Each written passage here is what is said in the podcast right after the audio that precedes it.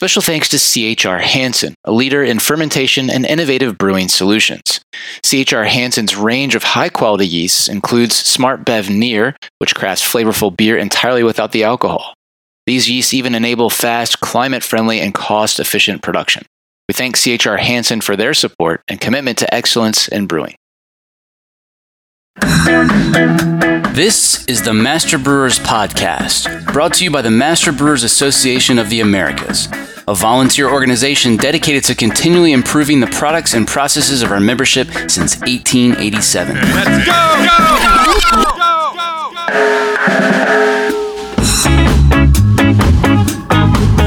Master Brewers brings you interviews with the industry's best and brightest in brewing science, technology, and operations.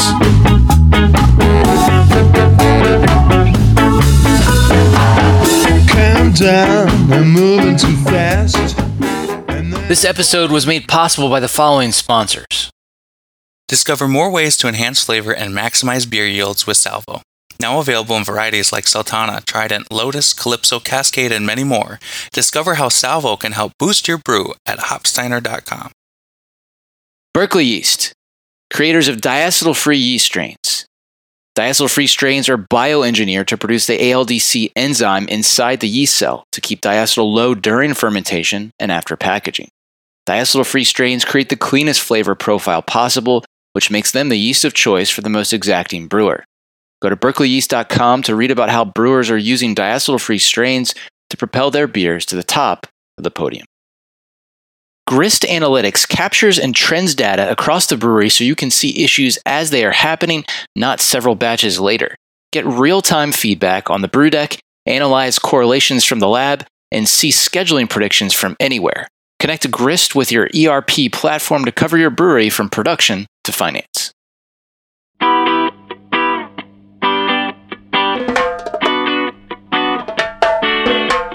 You've got that known broad membership that's seeing this. So so you've got a good sense of of kind of who's answering your questions, and obviously you can look individuals up, but it's the basically the power of the the master brewers as an entity that I think adds a lot of value. This week on the show, we go behind the scenes with the three moderators responsible for ensuring the highest possible quality content of the industry's best technical brewing forum. Hi, my name is Lars Larson, and I'm with the Trumer Brewery in Berkeley, California. I'm Walter Heeb. I spent 30 years working for Miller Coors uh, in Virginia, and I'm now retired. Hi, I'm Andy Tveekrem. I'm with Market Garden Brewery in Cleveland, Ohio, and a former Master Brewers president. The three of you have been working behind the scenes at Master Brewers tirelessly for many years now to not only keep an important member benefit running, but also in what I guess could be defined as a sort of QA role. Andy, explain what I'm talking about. What what is it that you guys do? Well, our primary goal is to uh, sort out the stuff that doesn't belong in there, which is like commercial uh, sales pitches, or uh, frankly, we get a lot of duplicate submissions. Uh, so you only need to hit that send button once, folks. Uh, but also vetting the content, uh, making sure that you know that it's actually kind of a legitimate question and that it's something that's technical and it's not just sort of more I don't know non-technical. We sometimes see those, and, and basically just making sure that you know, we're maintaining a high enough standard to keep it interesting and keep it relevant. Today, our goal is to really increase awareness of the popular member benefit known as Ask the Brewmasters. And we decided to do that by highlighting some of your favorite discussion threads over the years. So, a bit of a moderator's great greatest hits, if you will. Um, who wants to? Who who'd like to go first? Uh, I'm happy to, to go first if that's okay. It's um, okay. What do you want to talk right, about? So, the way I kind of search, because we have a lot to search through, uh, I just, because I'm lazy, I did it the easy way and I sorted by most popular posts. And I came across three of them uh, that had the most replies. So I should say most replies. Uh, two of them had 25 replies, one of them had 24, and then everything was below that. So I picked the top three. And uh, So the first one was about the delayed effects of dissolved oxygen in cans. Uh, really, uh, obviously, a very relevant topic. Dissolved oxygen is something that we all fret about. And uh, basically, the post started off by saying, hey, you know, I'm, I'm getting these oxidative flavor changes, but my DOs are actually pretty low. The, the measurements look good, so I'm not sure what's going on. And and also, um, it kind of went into like what are the flavor changes you know? So after after some discussion about you know basic you know how do you you know run down oxygen and can you measure tpo versus do uh, which is always relevant. But then it, it came down to um, mostly it's ipas and apas heavily hop beers that are experiencing a flavor change that really doesn't fit with the conventional descriptor of papery right? So the trans 2 non um, and and I thought that was pretty interesting where this discussion went, which is that you know there's a lot a lot of flavor change that can happen at the chemical level in beer, um, and especially when you start throwing more hops in, uh, it really complicates the picture. Uh, there's a lot going on there, and uh, one of the commenters said, "Hey, you know, look at beta damascenone, uh, and that's a very relevant thing. It, it, can be used as a flavor spike, and it's much more, uh, say." um, predictive or or able to let people taste what's really going on more than the papery descriptor and uh, you know and it really relates more to non-oxidative beer aging uh, which I think is is relevant um, one of the things that did not really come up in that discussion and I think is also relevant is that IPAs APAs things that are dry hopped uh, they, they raise the pH when you do that so if you're not looking at pH when you're dry hopping, there's a good chance you're you're boosting the pH up into the maybe four six five four seven range or even higher, uh, and that will drive these reactions, these these kind of chemical oxidative reactions, even faster. So your beer can be aging out in the fermenter before you even transfer it into the bright tank, uh, just because of pH. And of course, high pH uh, in package is a bad thing for continuing that oxidative flavor change, but also from a food safety standpoint. You know, you, you really want to be at like four five or max four six to protect the beer against uh, pot- potential, you know, organisms that can cause uh, bad things to people. So I think that's it's a really cool post. Um, definitely worth looking at. Yeah, there's a lot in here. Um, anybody else have any comments on this post Andy's bringing up? Yeah, one of the things I noticed was, and and this happens pretty commonly, but uh, there were references out to the literature. So uh, one of the things that that folks tend to see is there often you'll get uh, go listen to this podcast that uh, that John put together, or go to this uh, a brewing periodical, uh, and here's a reference uh, date, or go to this textbook. So I think the, the tie back to the brewing literature uh, tends to come out pretty frequently. Cool. All right, let's go on to a next one. Lars or uh, Walter, uh, what you guys want to pick one? Yeah, we can we can do one of mine. Um, I sort of did a, a query somewhat like Andy did, although I looked basically more currently, and and these were from the summer. Uh, but the the first one I picked up on was uh, mash press operation, mash uh, press filter, and it actually uh, started with just some some basic questions around how do I operate a filter press and and what can I do? And again, it was a, a post that kind of went on from a, a slightly different perspective, maybe not a, a brewing science perspective, but more a maintenance, um, mechanical, operational perspective. And, and we see those kind of posts pretty often. And I think you get a lot of really good input because uh, maybe somebody's got a new piece of kit or or have moved to a new brewery and they're they're familiar with brewing, familiar with techniques, but totally unfamiliar with piece of equipment. Um, they post out to the forum. They get feedback from uh, others that that maybe have had more experience, or we start getting input from folks that are members that are uh, service reps or retired engineers. So uh, that that is why this uh, was a good example to me of some of what we see. And this one was from August of this year. So relatively uh, recent, but a, a pretty good example, I think. Yeah, and I like it because I mean, you know, it's not just a sea of, um, of vendors trying to sell you their latest technology or whatever, right? You know, it's people that have actually used this equipment on a regular basis and you know can provide some real practical insight into how it works and and you know what the idiosyncrasies are. And then even when you do have some vendors chime in, you know, they're uh, they're adding value rather than um, you know trying to sell anybody anything. Yeah, it's a, that's a, a good example of, and we mentioned it earlier, but uh, the piece around being gatekeepers. You know, we basically keep the commercial piece out of Ask the Brewmasters, and in the past have had to push back on folks that that maybe put a commercial flag in there with good technical information. So we've told them, go ahead and repost. The technical is great. Your expertise is great. You know, offer to to reach out to somebody, but leave the commercial out because we're not interested in that. It there's it just doesn't help this particular forum uh, move forward or help folks. I, will just point out that it also uh, is an example where technology is changing in brewing. You know, uh, mash filters are not new; they've been around for hundred years or more, but they're becoming increasingly common to see even in small breweries where it used to just be the large ones that were using them. And uh, you know, I kind of wonder if in twenty or thirty years you'll even see anybody putting in lauter tuns for any reason, because these things are pretty uh, pretty flexible, pretty uh, you know, let you do a lot of things with grains that you wouldn't normally be able to use. Are you selling uh, mash filters now, Andy? Just kidding. Not yet. No. All right, Lars, you got one for us?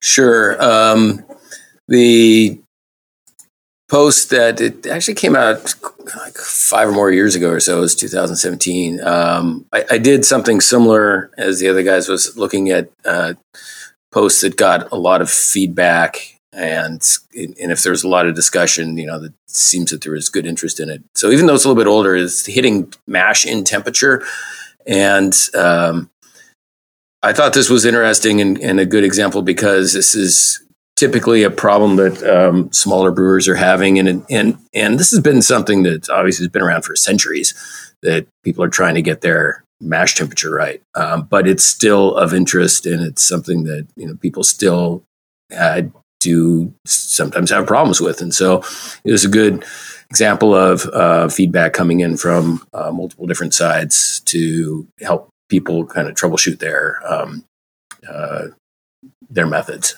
Yeah, yeah. And just for the record, anyone listening, we'll um, we'll put a, links obviously to each of these uh, in the show notes, so you can follow along as you listen, or uh, look them up afterwards if you want to. Yeah, um, and also in this, for, there's several examples of um, folks putting in uh, the calculations they they use to get that strike temperature just right, and techniques that they use. I mean, uh, uh, this is not something that is for the the really big professional brewers who've got you know large systems that where it's. This is for those who are still using a mash paddle and yeah, and, you know that five to ten barrel range for the most part. Uh, Lars makes a really good point. As I looked at this one, I, you you saw that you saw that folks were were adding that kind of input. The other thing that you see in a lot of posts is folks ask very specific questions back to the author.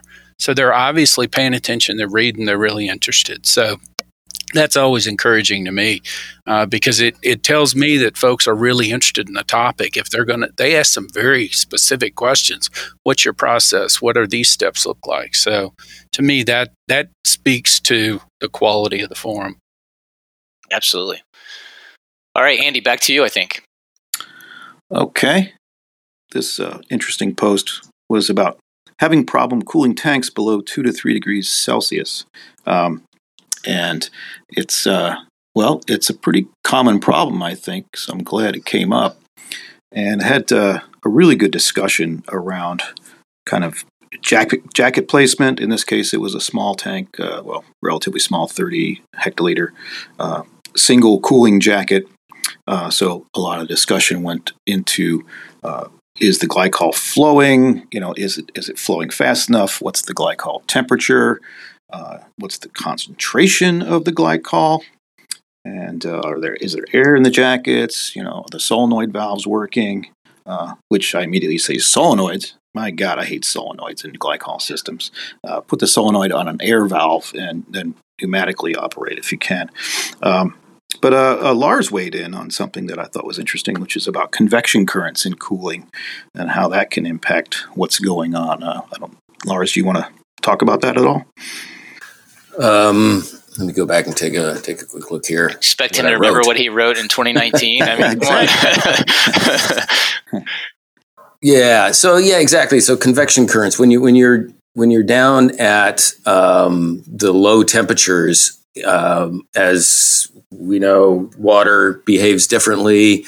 It's you know its freezing point is above um, so at 4C is where it's most dense, and you only get convection when you've got either um, where you've got differences in density essentially and and that is due to the temper temperature differences you know. So if you've got a forced current or if you've got co2 bubbling then you'll get movement but that's forced movement. The convection is sort of a natural distribution or redistribution and uh, that's something that needs to be taken into account. And and actually the um, podcast, John, that you did with Travis Audette was was very good on this, and and there was a, a, ton of great information that is also relevant to this topic here. And another thing I'd like to point out about this post is that uh, uh, Ashton Lewis weighed in, uh, and of course, a lot of people know Ashton as a, working for BSG, but he spent something like 20 years working for Mueller, uh, so knows a lot about tank design and jacket placement. So he uh, drew up, actually hand sketched a little scenario where you have a, a single cooling jacket on a tank and then a sidewall and a cone jacket or a dish bottom jacket and how those will behave differently. The one with the bottom jacket is going to uh, cool a lot better, basically just because it has that bottom jacket. And that, this is a big thing for people that buy uh, bright beer tanks that have dish bottoms. Oftentimes, to save money, they won't put a jacket on it. You've got this big dish just sitting there collecting heat, and you, your beer at the bottom of your tank can be warmer than the beer above it. So uh, that all plays into effect as well.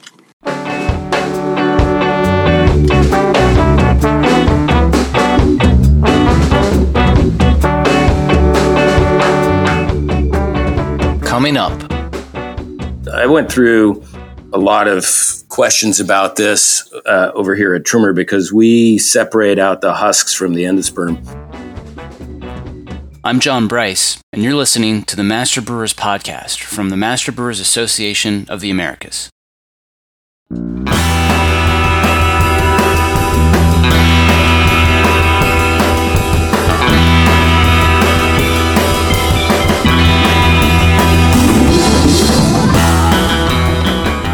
There's really only one thing that keeps this podcast going, and that's when listeners like you take the time to thank our sponsors. The next time you talk to a rep from one of these companies, be sure to thank them for their generous support. Crisp Malt has been supplying the finest British malt to the brewing and distilling industry since 1870. Today, over 150 years later, Crisp Malt works across four countries and seven malting sites each one successfully blending heritage and experience with modern technologies and innovations. Explore the entire crisp malt portfolio at bsgcraftbrewing.com, where you can find heritage malt varieties such as Chevalier and number 19 four malted Maris Otter. Get to know Proximity Malt. We malt superior, European style, low protein varieties grown close to home in Delaware and Colorado domestically grown, precisely malted to style. With our team of seasoned experts and two brand new malt houses, try what's really new in malt. Check us out at www.proximitymalt.com. Positively impact your process, product, and profitability with actionable insights from Brew IQ, the industry leading real time fermentation monitoring solution. Visit www.precisionfermentation.com backslash MBAA to start saving time and money today. BSI, your brewing partner since 1996, is your destination for top quality liquid yeast cultures, lab services, and brewing products. BSI customizes your yeast orders for the perfect healthy pitch rate from a collection of over 300 strains. Most strains ship within seven days, but now try BSI's Express yeast with industry favorite strains shipped the next business day. As of 2023, BSI is proud to be a 100% employee owned business. Professional brewers can call for a free same day consultation or visit brewingscience.com to access over 50 years of brewing expertise. Are you sure you're getting the best deal? Visit the Lupulin Exchange, where you can find every hop variety, every brand, and every vendor. Compare prices, reviews, shipping speeds, reliability, and more on over a million pounds shipping direct from every hop merchant and grower in the US. The Lupulin Exchange. One stop, all the hops.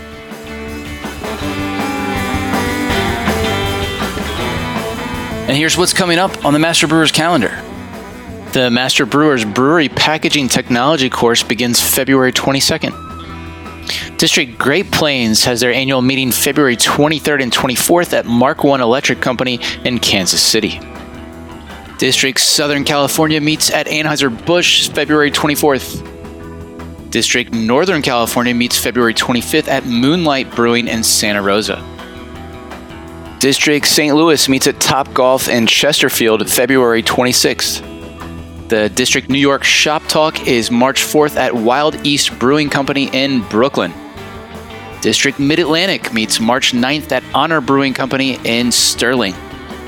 District St. Louis's March Shop Talk will be at Blue Jay Brewing March 21st. District Philly meets March 22nd at Workhorse Brewing in King of Prussia.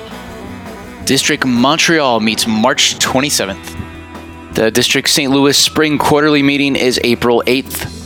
District St. Louis teams up with the local Pink Boots chapter May 9th at Nine Mile Garden. District Northwest meets in beautiful Hood River May 10th and 11th. The Master Brewers Brewery Maintenance Systems course begins June 6th. It's time to save the date for the 2024 World Brewing Congress. That's August 17th through the 20th in Minneapolis. Check out the full calendar of events at mbaa.com for more details or to find a district meeting near you. Now back to the show.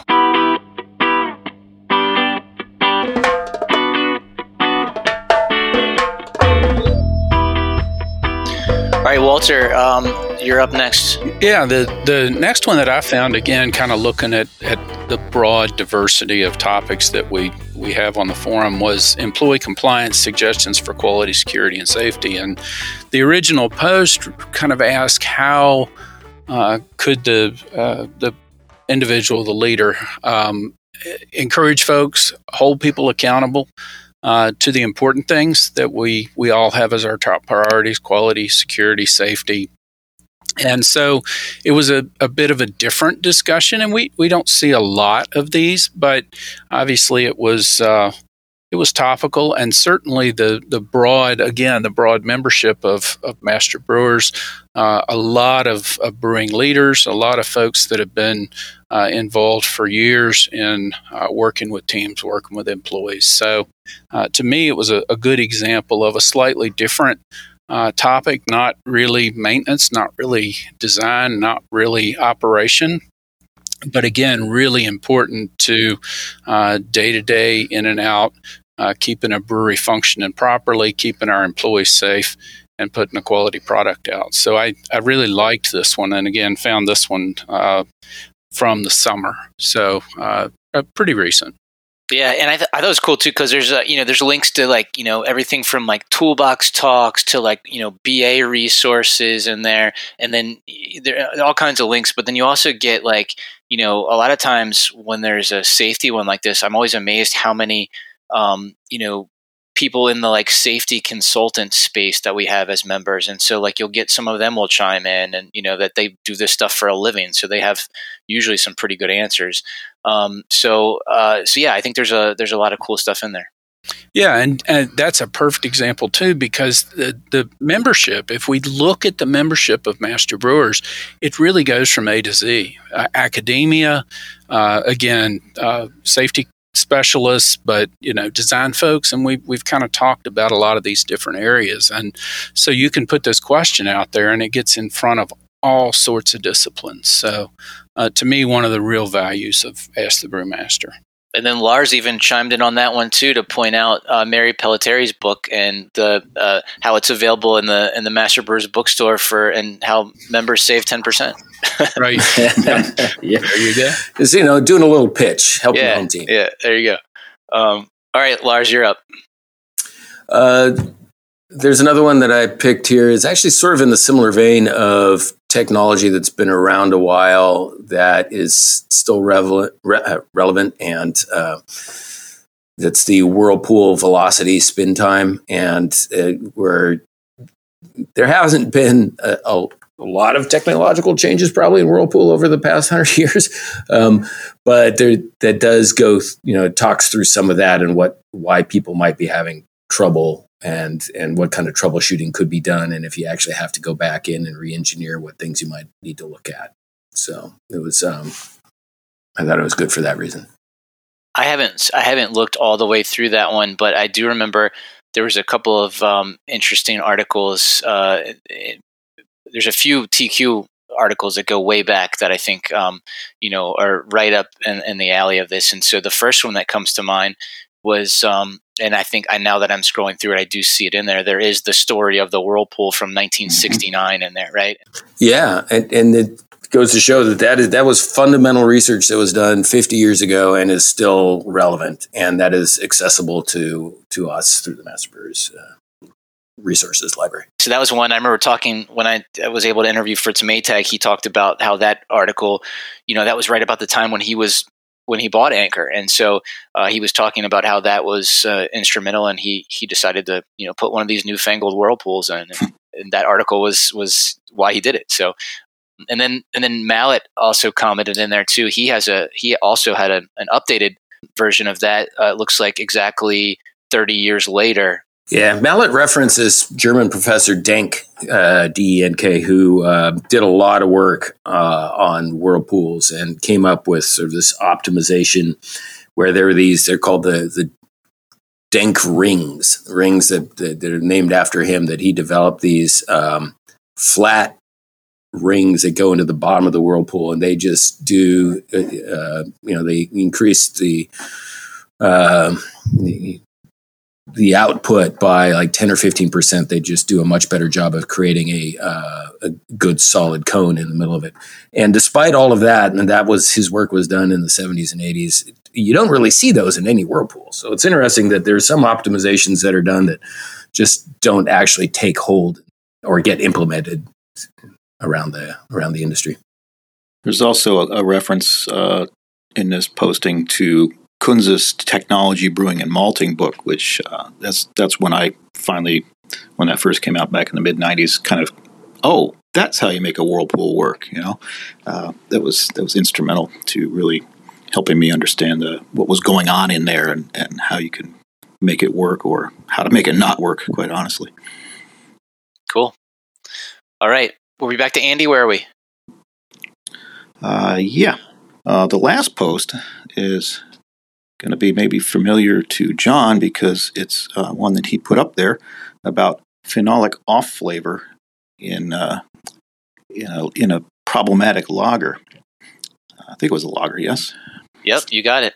Yeah, and uh, you know, just like where is this coming from? I'm having this weird kind of flavor, and uh, want to want to know more about it. Um, so, I mean, John, do you want to talk us through what you were experiencing there? Sure, I'm happy to do it. I had to look this up again because it's been um, it's been about four years since this was yeah. posted. So, it was, uh, but yeah, this was a real head scratcher. I was brewing a beer. It was a Märzen. It was a beer that I'd brewed a million times before, and I got this like real low level burnt rubber phenolic flavor that was I think that in the end, I think I'm just really sensitive to that. There weren't widespread complaints. I wasn't, a lot of other people were like, oh, this is fine, you know. Um, we would see every now and then a, a, report of, oh, there's some something weird here. There's a weird flavor. They, they, they'd say there's something off, but wouldn't really say exactly the right, the same thing. But um, yeah, I was trying to chase this down. I was trying to figure out, okay, you know, is this micro? You know, is it, uh, you know, I went down a lot of different rabbit holes and tried to really lay out my troubleshooting in this in this post because I was really kind of stuck. It was cool because like uh, it had a lot of responses and a lot of different ideas about things to to to check out. I guess I'll uh, kind of give the spoiler alert here.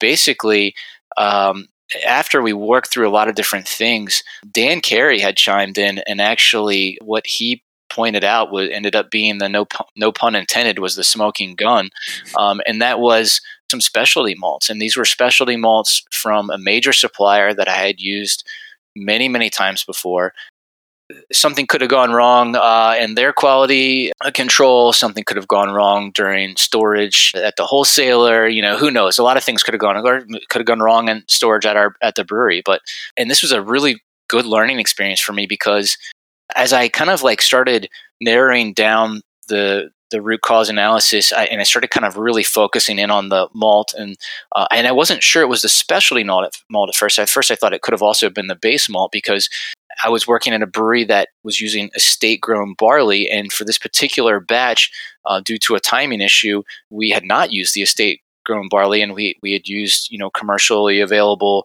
European Pilsen instead. So uh, that was a difference, right?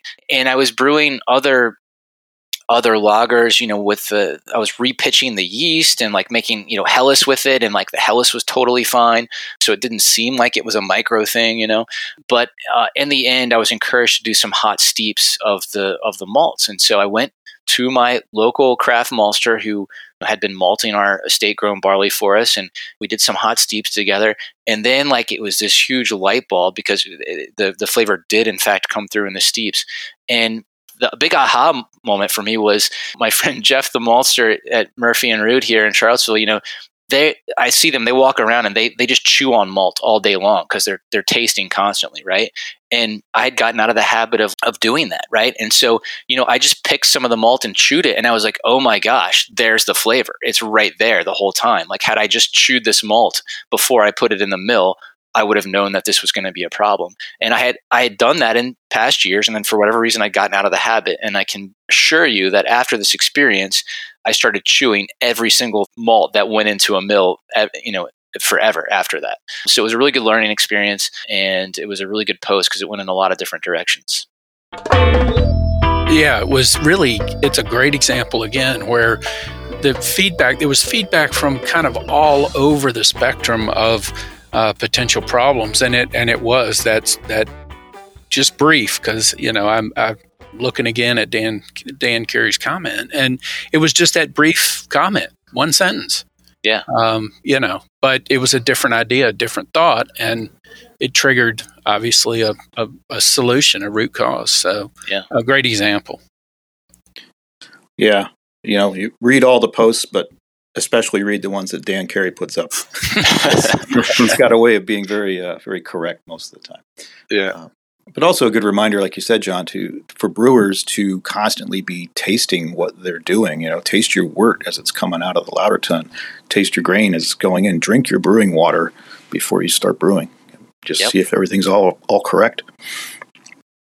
Yep, that's one of the things I learned from a lot of the AB guys. You know, I was amazed when I first saw them, but they taste everything. They taste, you know, they taste all the ingredients. They taste the condensate coming out of the drip ring on the brew kettle. They, you know, that you name it, they taste it. You know, so um, I think that's a, a good thing to implement as much as you can.